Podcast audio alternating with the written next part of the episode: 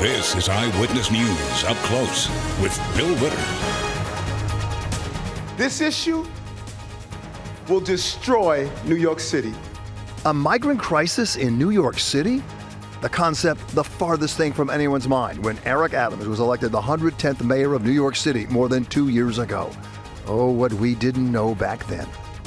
More than 168,000 migrants have come to the sanctuary city since spring of 2022, and thousands more come every month.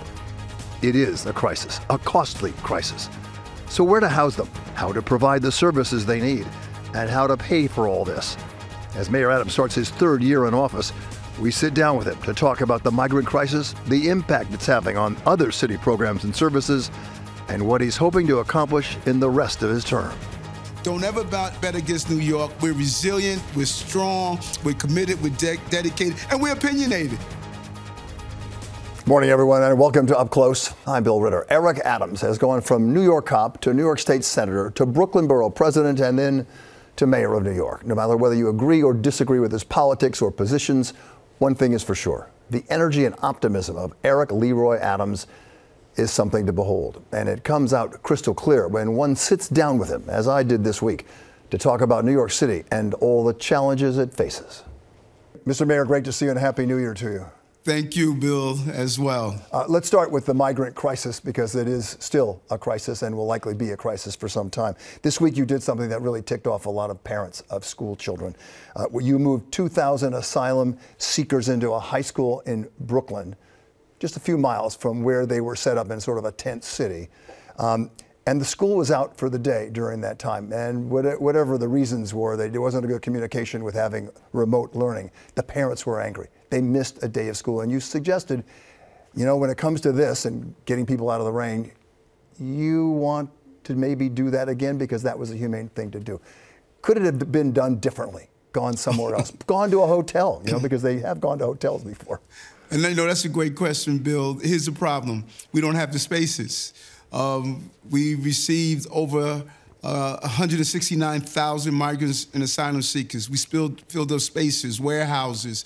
Uh, we built uh, HERRCs, where we have tents, Randall's Island, uh, Creedmoor, uh, Floyd Bennett Field. Uh, I stated at the beginning of this year, the visualization of this crisis is going to be actualized for everyday New Yorkers.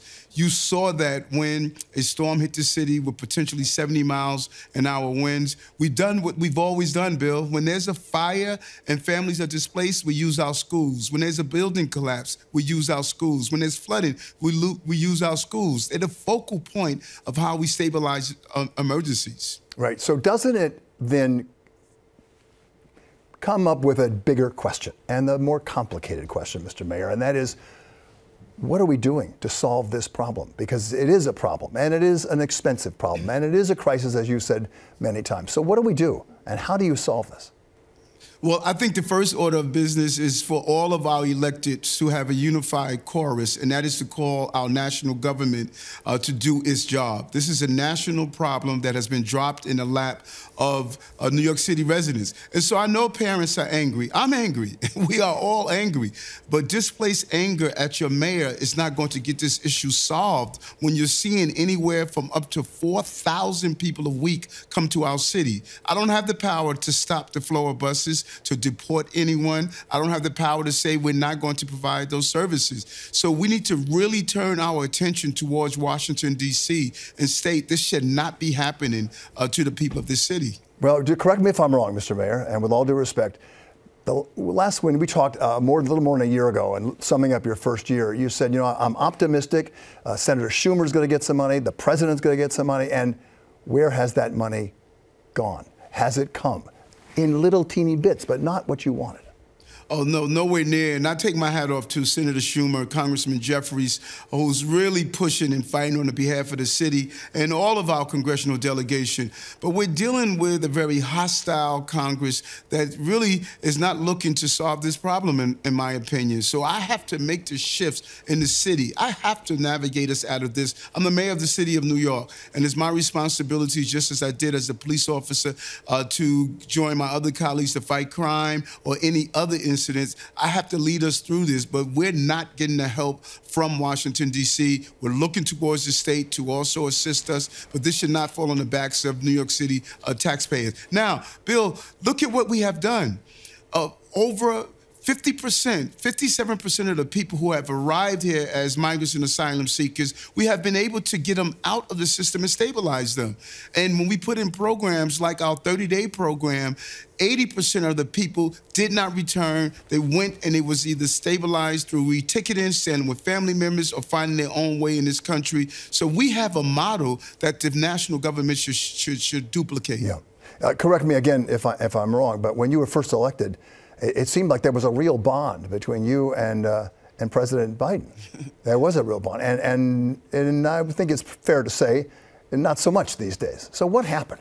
Uh, no, I, I, don't. I don't agree with that. I, I think that uh, friends disagree, and I disagree on this issue. But we cannot take away from the fact when I needed the president to come here when we were surging and trending in the wrong direction in gun violence. Gun violence is down by 26 percent uh, because of some of the support we received from him. Homicides are down by 12 percent. Uh, this city has recovered uh, more private sector's job than the history uh, of the city. Bond ratings have increased our bond rating. We have showed um, fiscal responsibility. And so the president has been a, par- a partner on many of these issues. We disagree on this issue, but he has navigated this country out of COVID and other crises. And I'm still a supporter of the president, but I need the national government to address how this is impacting uh, our city. And he helped you with the guns and with crime, and there have been huge, you know, you made huge strides in that, certainly with shootings and murders. However, when's the last time you talked to him?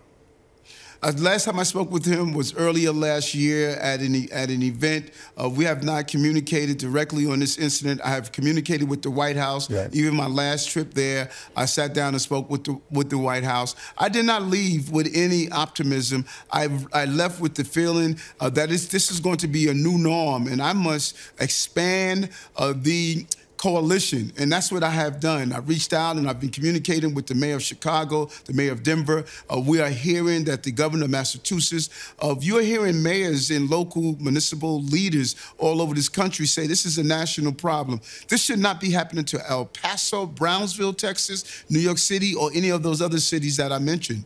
Could you be involved with the governor of Texas, along with your fellow mayors, and say, look, the federal government's not doing it. There's too much you know, division in Washington, let's come up with a new policy. Have you thought about that?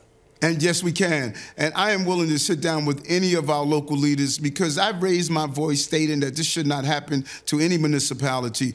And I believe that we can create a decompression strategy that will allow uh, Americans to do what we've always done. This is a country of immigrants. Uh, all of us have come from somewhere.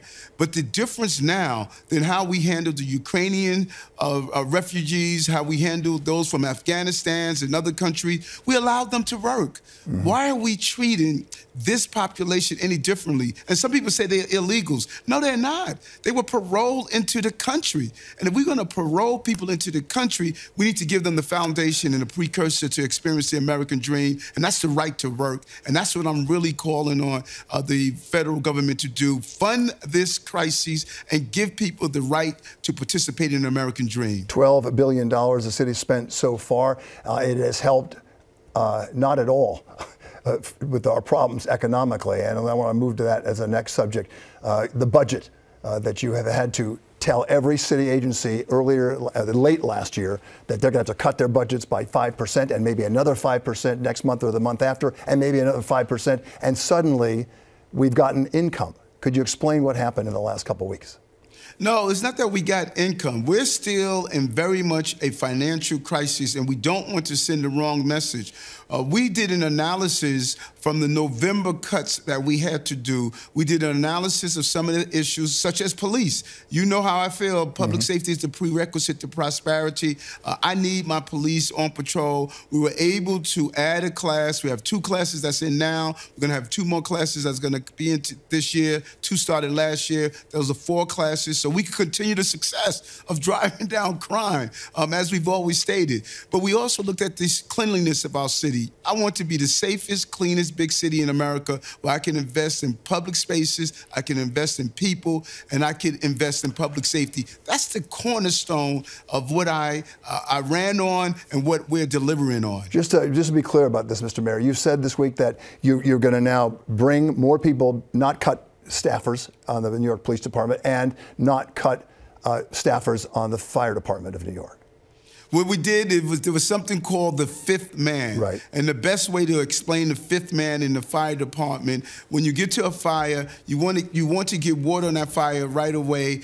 When you have that fifth man in the various firehouses that we looked at, you are able to get water on fire faster, and that is why we push to look at any all of these safety measures, particularly now that we're looking at uh, the e-bikes, uh, uh, batteries uh, that are the lithium batteries that are causing causing a real problem. So we saw that if we can find revenue to get that fifth man back in the firehouse, we should do so. That's exactly what we did. How about the cuts in the other agencies? The you know closing closing the uh, uh, the the libraries on Sunday, for instance, that kind of stuff that a lot of people are talking about and they are. Uh, Bill, I cannot say it enough. I, trust me, I get an earful. I'm sure you do. As the, as the mayor, whenever something goes wrong, um, I get an earful. I always joke about the guy that got divorced, and he said, "It's your fault, Eric." You know, uh, and particularly when when you're a mayor like me that rides the subway, walks the streets, interact with people every day. Uh, you know, I'm on the ground, and I feel the pain of New Yorkers. Uh, and trust me, this is not the budget I would like to pass. The budget I passed invested in uh, our older adults, our children, largest, largest number of summer youth employment of 100,000, 110,000 our summer rising programs. Uh, this is the type of budget I want.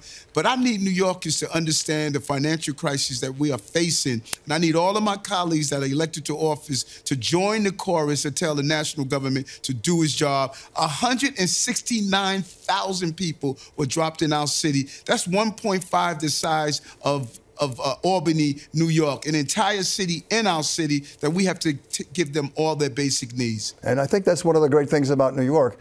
You know that. You've talked about it all the time, you know, the, the sort of melting pot. If we had done, if other places in the world do what, have done what we do here in New York, where we want people to, to rise up and level the playing field for opportunity, you know, there's some problems in the world we could talk about that may not have been problems.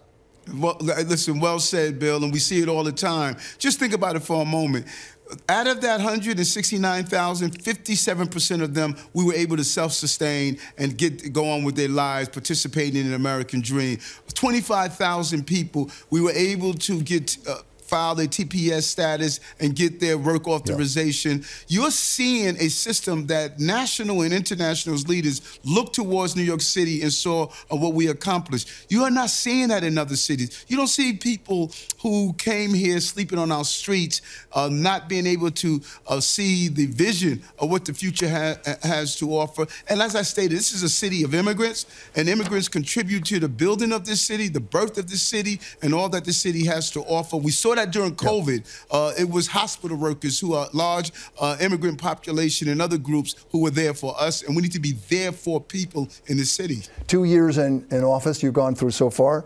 Uh, two more years ago, two straight years of a drop in shootings and murders, and yet many people in New York still feel we have a big problem. It's a little like what's happening with Mr. Biden, where the economy has in fact grown, but a lot of people don't feel the economy is doing well. Are you in that kind of position? And what's your, what is your goal now for this new year to try to keep fighting crime? Uh, well, you know, I always use football analogy. Uh, this is halftime. You know, you go inside and you come up with your plan. You learn. You look on your bench and see who you have. You look at your players and see of you know what they want to do and what they want to accomplish, and then you adjust. Uh, I'm, I'm, I am so excited about this next two years. Uh, you know, the last two years, in spite of what we have gone through, of you look at the wins. Uh, everything from NYCHA Land Trust turning the corner on NYCHA, uh, decreasing the cost of child care from $55 a week down to less than $5 a week, in forced, invested in foster cares, uh, private sector jobs. Uh, when you look at the W's, in spite of COVID, I inherited COVID when I became mayor. In spite of COVID, in spite of 169,000 migrants, we're still moving forward. We have almost the fourth largest tourism in the history of this city. People are coming back to this great city. And so I'm excited about what the next two years mm-hmm. uh, have to offer. Well, we're going to talk about that in a, in a couple of minutes, but I want to keep, keep on this line. Um, you said the polls don't much matter, uh, but you can't be happy with the last month's uh, Quinnipiac poll. Uh, looking at your approval rating, which was which was fairly low, um, and I know you said, "Look, we got a long way to go. I don't care about polls right now. I care about doing a good job." However, I, I know somewhere deep inside you, Mr. Mayor, uh, you're, you're, you're upset about that. Uh, no, Bill, I, I, would not lie to you. Listen, no one wants those who are looking at you working, getting up 4 a.m. in the morning, uh, meditating, uh, exercising, drinking my green smoothie, and then giving this city everything I have. No one wants people to believe that you're not doing a good good job because our W's are not often broadcast because we live in a day of sensationalism. But if you live by the cheers, you would die by the boos. Be committed and dedicated. Wake up and give it everything you have. And there's only one thing I can commit to New York is I'm going to leave every ounce of me on the field of battling uh, for this city. And I did that as a police officer when I put on that bulletproof vest and protected children and families. I'm going to do it as the mayor of the city of New York. And then the people will decide who they want to move the city in any years to come. The secret, I'm writing this down. The secret is green smoothies. I'm writing that down. I'm going to, I'm going to, I'll post that later. Um, you know, I, I, do want to ask you a couple questions about uh, about something that you know was was news and hasn't been much news yet uh, as of this new year anyway. Uh, what's the status of the investigation into your campaign? Well, the investigators are going to do their job, and that's what they're supposed to do. As a former law enforcement person, I know that inquiries happen, and we need to do the inquiries to determine if anything inappropriate happened. I've been clear from the beginning.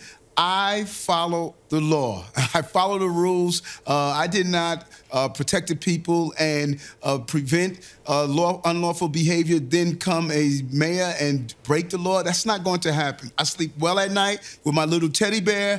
we go to sleep. I feel good every time I get up in the morning because I know I don't have to look over my shoulders because I follow the rules and I follow the law. And the green smoothie helps as well, too. I know that. Um, real briefly, as the, has the FBI said you're under investigation? You're a target of this? Uh, listen, we have not received, as people were saying, a, a, target letter. I don't quite know what that is. No, we're going to allow the uh, federal authorities to do their job. That's what they are there for. And I'm not going to speculate. I'm going to allow them to do their job. And at the end of the day, I follow the rules and I feel comfortable about the career that I've had in government of following the rules. Mr. Mr. Adams, Mr. Yes. Mayor, Eric. You, I, I, don't know if you're going to remember this or not, but one time we had a conversation after one of the debates, the last debates, and after the election, and and you, it was clear to you that you felt like this was your opportunity. Uh, you thought you were going to win the election, and you did. Um, and it was so clear to me, observing you over the years, that, that you believe that 100%. And I think when I talk to people about you, they say, What's he like? I said, I think he's a passionate guy. You know, he might not have all the answers, but he believes in New York. Has, have you changed? Have you wavered even slightly on any of that? and that's a great question, Bill. And I speak with you and others who have been and covered me uh, for years. Uh, this is an over 30 something year dream to come here and see how do we change how we have betrayed everyday working class people like my mom and other families that live on my on, on my block. I wake up every day with so much enthusiasm and so much energy I love the city so much, and it's, it's a city where I think there's great opportunities. And when I look at my wins on what I have done with foster care children and what I have done around public safety and how I have sat in hospitals with people who are victims of crime and what we've done in the subway system. Over 4 million riders are back on our system. Uh, what I ran on, I was able to, to deliver. This little boy from South Jamaica, Queens, uh, dyslexic and had to find a way. This city is a city of opportunities, and I'm so excited for the next two years. And no matter what we go through, don't ever bet against New York. We're resilient, we're strong, we're committed, we're de- dedicated, and we're opinionated. Yeah, no New Yorkers will tell you how we feel. so, final question in the last minute we yes. have, I do want to get your take on this. All that aside, what, what do you really want to have happen in the next two years? What are you going to focus on? And don't forget, there's always a migrant crisis of some sort or something else Yes. that's going to come and block it. But what, do you, Well, what would you like to happen in the next two years? Well said. I think all mayors had, you know, uh, maybe one uh, defining moment. Uh, Mayor Bloomberg had 9/11. He inherited. Mayor De Blasio had uh, COVID. Um, who would have thought we would have had these major from COVID and the migrant c- uh, crisis? I want the city to be safe. Uh, I want uh, everyday New Yorkers to see the livability of it, to improve our housing crises, and people to believe not only in the city again, I want New Yorkers to believe in themselves again. We've been broken by COVID. We've been broken because of the crime trends. We've been broken because we've seen what's happening with the migrants. I want us to believe in ourselves again. A dark place is not a burial, it's a planting. And we need to see the fruits of our harvest. The 110th mayor of New York City, Mayor Adams, thank you for joining us. Good luck to you, sir. Thank you. So, just ahead on Up Close, former President Trump with big legal bills from his avalanche of indictments and trials, and with a big lead going into this week's Iowa caucuses. So, what can we expect legally and politically? And how about the other Republicans who want to defeat him in the primaries? And they say it's time for Trump to go. Our political team is next. People who disappear without a trace. Where is she? The most notorious murder cases in New York. Pure evil. And the most devious killers. There's a Hannibal Lecter feel to him. For chilling true crime stories, follow the True Crime NYC podcast wherever you listen. Welcome back to Up Close. Let's get right to our political team. ABC News political director Rick Klein and political consultant Hank Sheinkopf. Gentlemen, thank you for joining us. Let's get right to the Iowa caucuses happening on Monday. The weather freezing there is going to affect things? About they, they all, I know, Rick. They all gather in these little caucuses, right, uh, at people's homes. I don't know how it doesn't affect things. I mean, Iowans are used to the snow, but this is bitter by any by any any any uh, stretch of the imagination. And here's the thing, Bill: it is different. You have to show up in person. You have to go and get on the road on a, on a night that you might rather be watching Netflix or you know cuddle up by the fire with some hot chocolate. It's a hard thing to do, and I think it really presses these campaigns to show that they're as organized and that their their backers are as committed uh, as they say they were. And lots of campaigns, including Donald Trump's in 2016, were, were upset in Iowa because turnout was not quite what they thought it would be. It's not New Hampshire, Hank, but it, but it is, you know, Iowa. And is there anything anyone can do, uh, other Republicans, to to beat the guy in the primaries there? Probably not, right? Well, you have to pray the weather will dampen turnout, that his people say, well, he's got it in the bag, it's too cold, we're not going out. If that happens, uh, Donald Trump won't do as well as he could. But frankly, he may not do as well as he could anyway. Why? It's just the weather, the lousy conditions. And there's a general sense, maybe, among Republicans that he's not the kind of guy they thought he was, and he doesn't have the strength they once thought he did. All right, and that is because Rick, all these legal problems, just he can't get away from them. I mean, I know he tries to turn them into campaign things, but it's an avalanche of legal problems. Yeah, and given the weather in Iowa this past week, he may have been better off in courthouses than in Des Moines.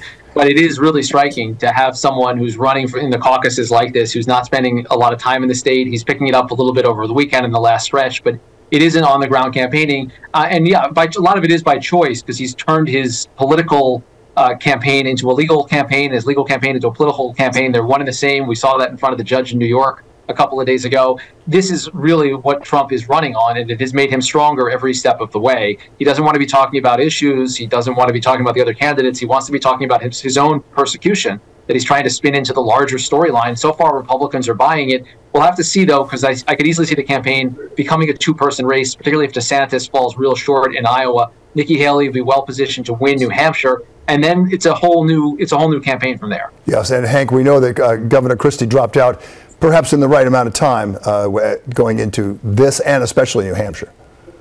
especially for New Hampshire, this will have a tremendous impact. The voters who are very kind of independent, do what they want in New Hampshire, will say, wait a second, uh, no more Christie. We've got to put our, our votes and our strength someplace. Look for Nikki Haley, probably to do much better than anticipated, and potentially, as Rick noted, win that contest.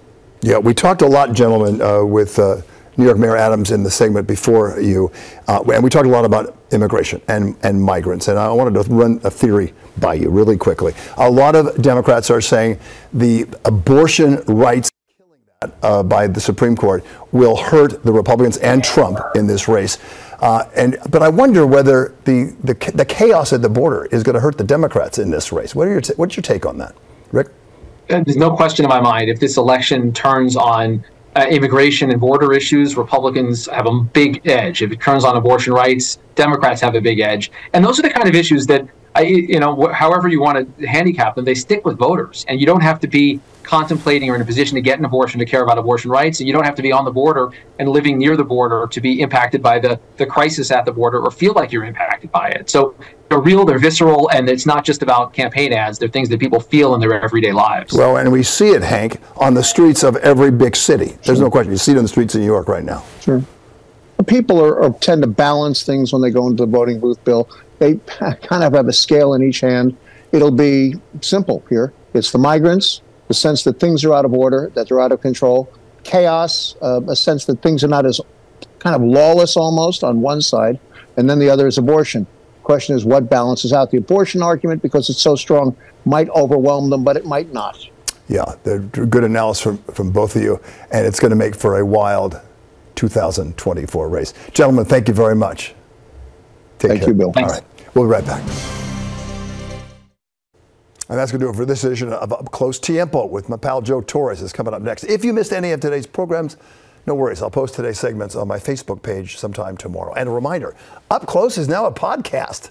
Is that exciting or what? You can listen to this and all future episodes on the go. Search for Up Close with Bill Ritter wherever you get podcasts or simply scan the QR that's right on the screen right there. Our own podcast. Thank you all for watching. I'm Bill Ritter. And for all of us here at Channel 7 Eyewitness News, we wish you health and peace. And let's take care of each other.